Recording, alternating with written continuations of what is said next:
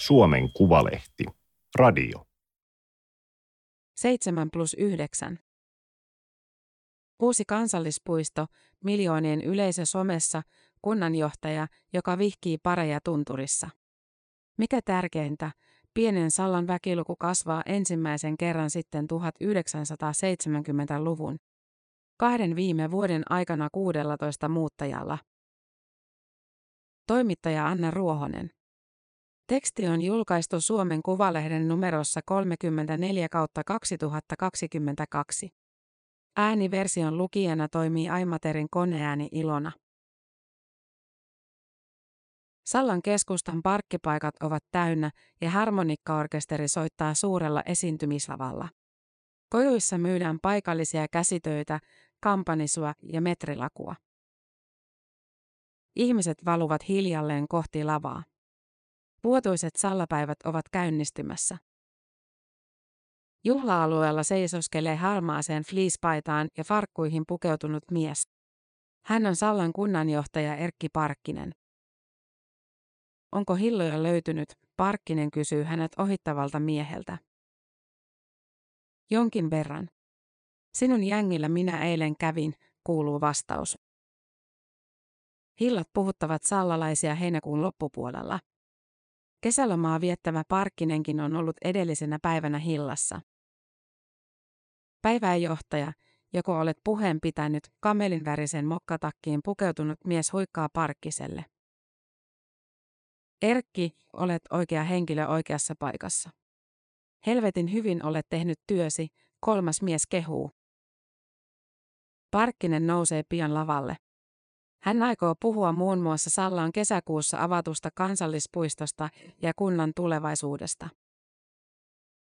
Tummat sadepilvet kiertävät juhla-alueen. Sallalaiset säästyvät sateelta.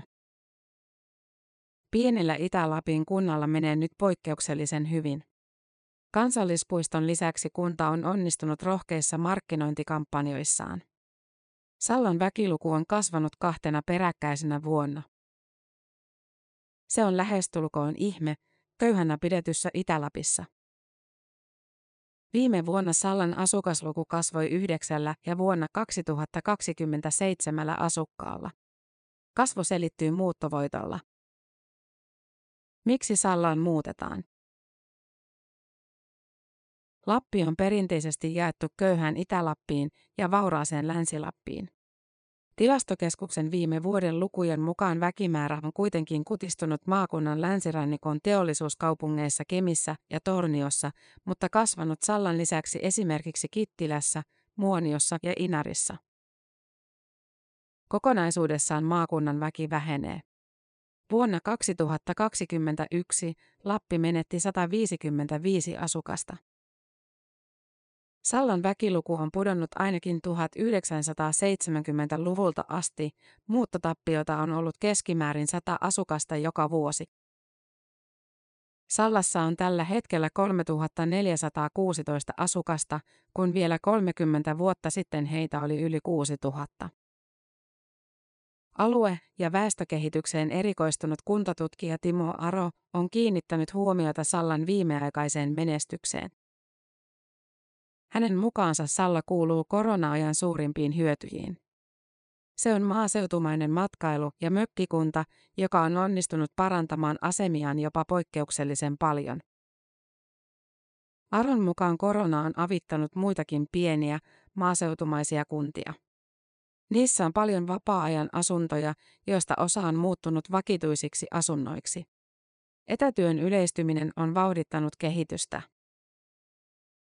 Sallan lisäksi matkailusta elävät esimerkiksi Kuusamo, Kittilä ja Kolari sekä rannikon Kemiensaari ja Merikarvia. Myös ne ovat saaneet muuttovoittoa tai ainakin vähentäneet muuttotappiotaan korona-aikana. Kyllä Salla vielä tästäkin joukosta erottuu, Aro sanoo. Syitä Sallan nosteeseen Aro löytää muutamia. Kahdeksan vuotta kunnanjohtajana toimineen Erkki Parkkisen rooli on näkyvä ja luo positiivisia mielikuvia. Juristin koulutuksen saanut Parkkinen on tullut tunnetuksi muun muassa siitä, että hän vihkii vapaa-ajallaan pariskuntia, myös samaa sukupuolta olevia. Heinäkuussa hän vihki Sallatunturissa neljä paria. Epätavallisissa paikoissa, epätavallisina aikoina, kuuluu Parkkisen ohjenuora. Toinen syy on Aron mukaan se, että kunta ymmärtää hyödyntää matkailupotentiaalinsa. Esimerkiksi idea Sallan kansallispuiston perustamiseen tuli kunnalta itseltään.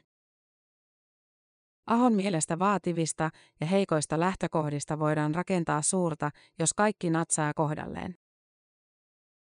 Mutta se vaatii Parkkisen kaltaisia persoonia, jotka pystyvät tuomaan tämän kaiken esille. Mistä se Erkki on tänne näin paljon porukkaa saanut? Sodankylän entinen kokoomuksen kunnanvaltuutettu, nykyinen kemijärveläinen eläkeläinen Martti Kumpulainen tiedustelee Sallapäivän kojuilla Erkki Parkkiselta. Parkkinen on juuri voittanut arpajaisissa pyykinpesuainetta. Kumpulainen jatkaa ennen kuin Parkkinen ehtii vastata. Yritin aikanaan saada Erkin Sodankylään. Kumpulainen kertoo seuranneensa tarkkaan Erkin kansallispuistohanketta.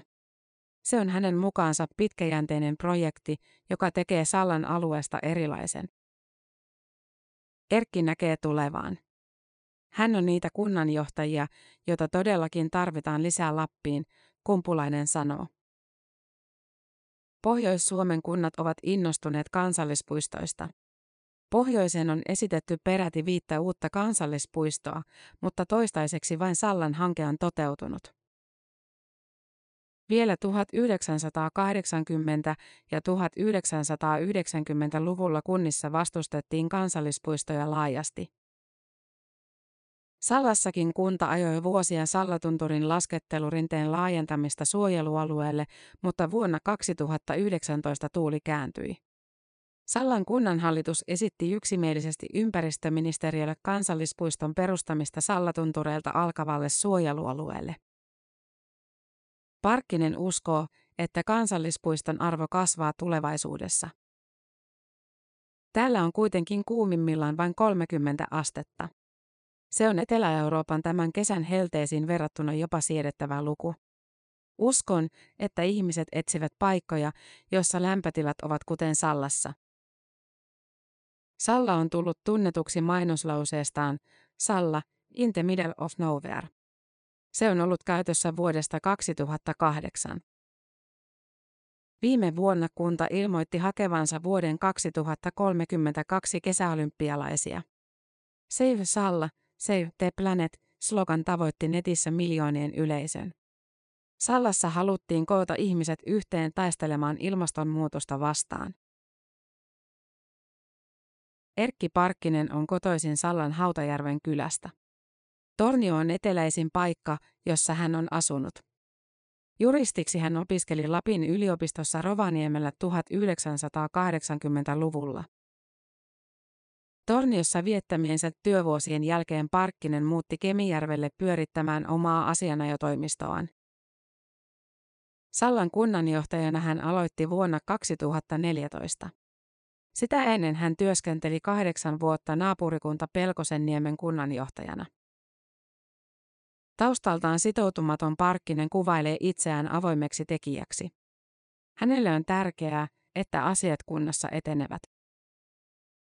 Pelkosenniemi julistettiin kriisikunnaksi, kun Parkkinen oli toiminut tehtävässään kaksi kuukautta. Parkkinen sanoi tuolloin Lapin kansan haastattelussa, että Pelkosenniemi ei ole uppoava laiva. Parkkisen kaudella Pyhätunturin matkailua kasvatettiin muun muassa hissiinvestoinneilla ja uudella luontokeskuksella. Parkkinen arvelee sallalaisuutensa olevan kunnalle etu, vaikka hän ehti asua muualla 30 vuotta. Motivaatio on vahvempi, kun tuntee ihmiset, historian ja kulttuurin. Lapin kunnanjohtajien joukossa Parkkinen oli pitkään poikkeus. Hänen aloittaessaan syntyperäinen paikkakuntalainen oli kotikuntansa johtajana hänen lisäkseen ainoastaan Sodankylässä. Nyt trendi on toinen. Oman kunnan kasvatti on noussut kunnan johtoon ainakin Rovaniemellä, Torniossa, Kemissä, Ranualla, Posiolla ja Utsjoella. Timo Oro huomauttaa, että sekä Lapissa että Pohjois-Pohjanmaalla kunnanjohtajat ja kunnan johtavat viranhaltijat vaihtuvat tiuhaan. Yleensä pienissä kunnissa kahden valtuustokauden mittainen johtajuus on normaalia, mutta pohjoisessa sellainen on poikkeuksellisen pitkä. Aron näkee, että Sallan tapauksessa ilmapiiri on ollut rohkaiseva jo kauan.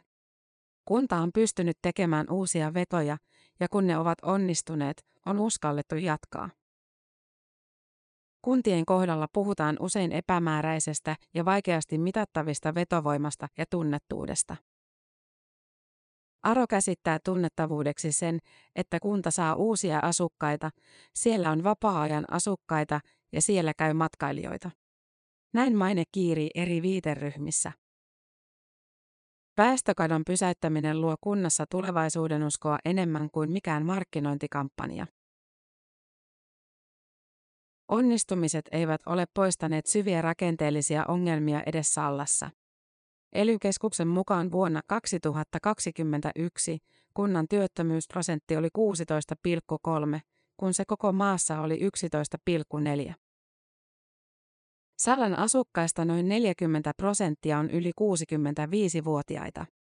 Jokaista sataa työssä käyvää kohden on yli 200 huollettavaa, koko Suomessa noin 140. Sotien jälkeen Sallaa rakennettiin tohinalla. Puhuttiin jopa Sallan ihmeestä. Maa, metsä ja porotalous ovat edelleen merkittäviä elinkeinoja kunnassa. Sallassa viljellään myös maailman pohjoisinta kurkkua. Matkailu on kehittynyt pikkuhiljaa. Sallan keskustalaisen kunnanvaltuuston puheenjohtajan Merja Mattilan mukaan kunnassa on myös useampia pieniä perheyrityksiä, joissa on edessä sukupolvenvaihdos. Monissa jatkajakysymys on ratkaisematta. Esimerkiksi kursulaisen leipomossa sukupolvenvaihdos onnistuttiin tekemään. Mattilan mukaan tärkein asia olisi huoltosuhteen kääntäminen. Muuttovoitto on hyvä signaali, mutta nuoria tarvitaan lisää. Yhdeksi keinoksi on otettu Sallan lukion kehittäminen. Kunnassa on taisteltu pitkään edes lukion säilyttämiseksi. Opiskelijoita on houkuteltu ulkomailta asti ja merkittävä osa oppilaista on jo vuosikymmenen ajan ollut venäläisiä. Yhteistyö jatkuu Ukrainan sodasta huolimatta. Opetusministeriö on linjannut, että sodalla ei ole vaikutusta yksittäisten koulujen toimintaan. Tänä vuonna Sallan lukiossa koettiin opiskelijaryntäys. Lukioon haki noin 100 opiskelijaa ja sisään pääsi 30. Heistä vain kuusi on sallalaisia. Suurin osa on eri puolilta Venäjää ja lukiossa aloitti elokuussa myös kolme myönmarilaista opiskelijaa. Juntusen nelihenkinen perhe muutti Sallaan tammikuussa.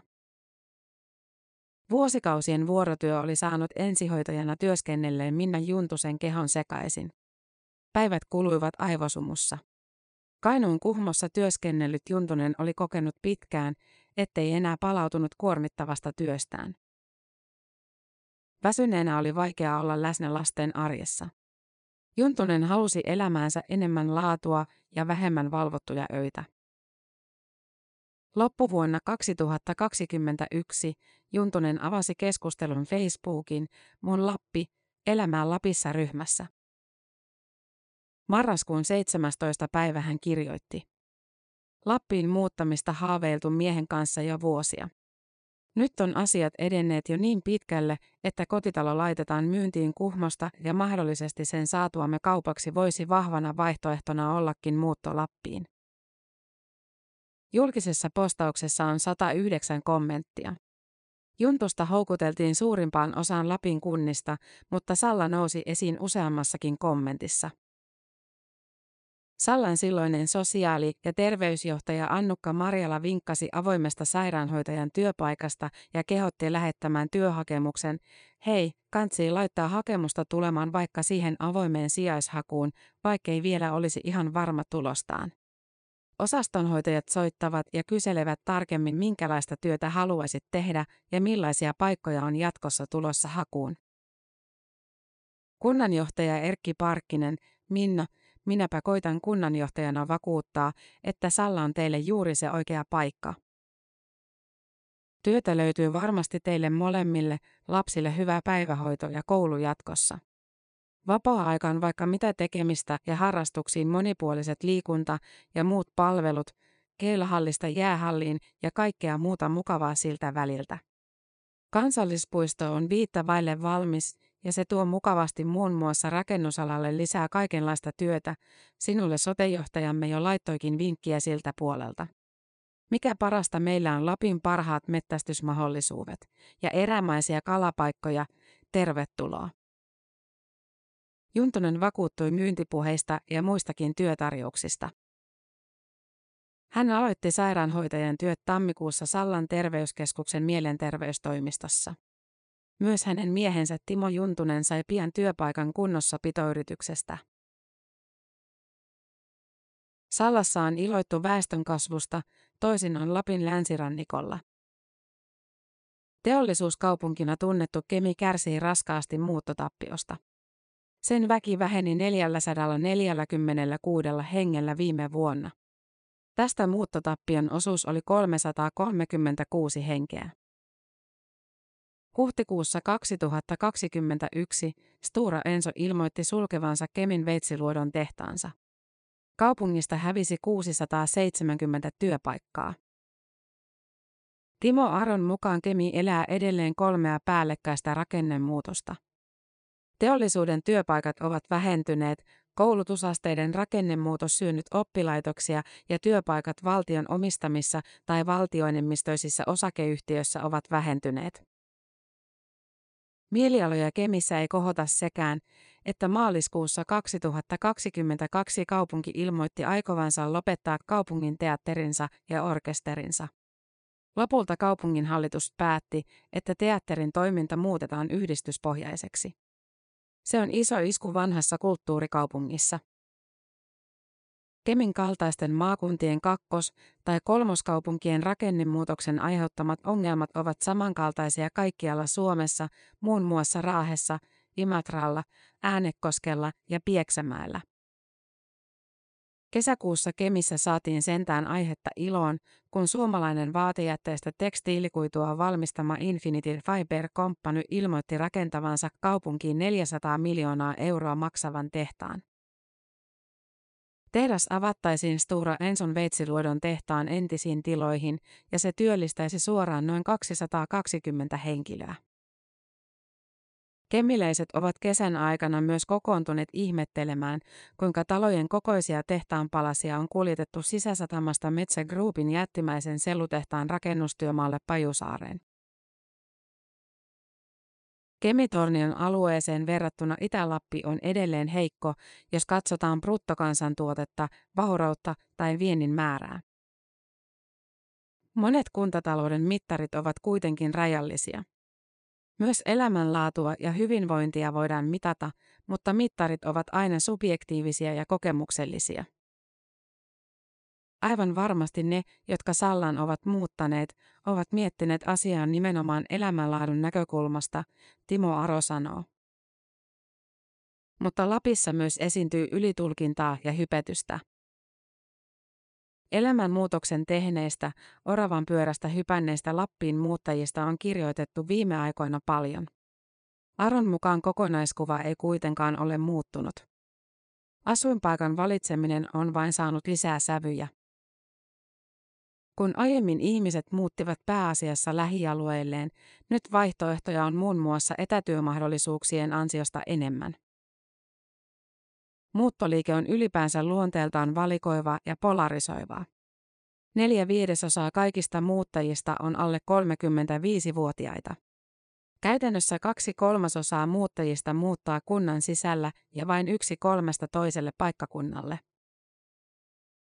Aro jakaa muuttajat vapaa-ajan asukkaisiin, jotka vain muuttavat asumisensa pysyväksi, paluumuuttajiin ja juntusten tyylisiin, joilla ei ole alueelle sen kummempia siteitä tai juuria. Heidän roolinsa on mediassa korostunut. Vähän semmoisia sankaritarinoita, Aro sanoo. Terassi tuoksuu vielä tuoreelta puulta. Timo Juntunen sai rakentaa sen perheen vuokrarivitaloasuntoon vuokranantajan luvalla. Terassin vieressä haukahtelee röllikoira ja ulkoseinän vieressä on moottorikelkka kesäteloilla. Suojaisella sisäpihalla lapset voivat leikkiä vapaasti. Koti on Sallan keskustan tuntumassa. Juntuset eivät halua omistaa asuntoa, sillä vuokralla asuminen on heistä vapaampaa. Vanhempien työpaikat sekä neljä- ja kuusi-vuotiaiden tytärten päiväkoti ovat kävelymatkan päässä. Juntuset ovat pystyneet luopumaan toisesta autosta. Minna Juntusen aivosumu on kadonnut hänen siirryttyään päivätyöhön. Hän sanoo, että muutos elämänrytmissä näkyy etenkin lasten käytöksessä. Kränää on vähemmän. Enkä itse ole enää takakireä. Yönet ovat hyviä, myös vapaalla. Juntusen tulot tippuivat, kun hän siirtyi vuorotyöstä päivätyöhön, mutta elämässä on nyt vähemmän kiirettä ja stressiä. Tämä on vähän kliseistä sanoa, mutta halusimme irti oravan pyörästä, hän sanoo. Tämä oli Suomen Kuvalehden juttu, 7 plus 9. Ääniversion lukijana toimi Aimaterin koneääni Ilona. Tilaa Suomen Kuvalehti osoitteesta suomenkuvalehti.fi kautta tilaa.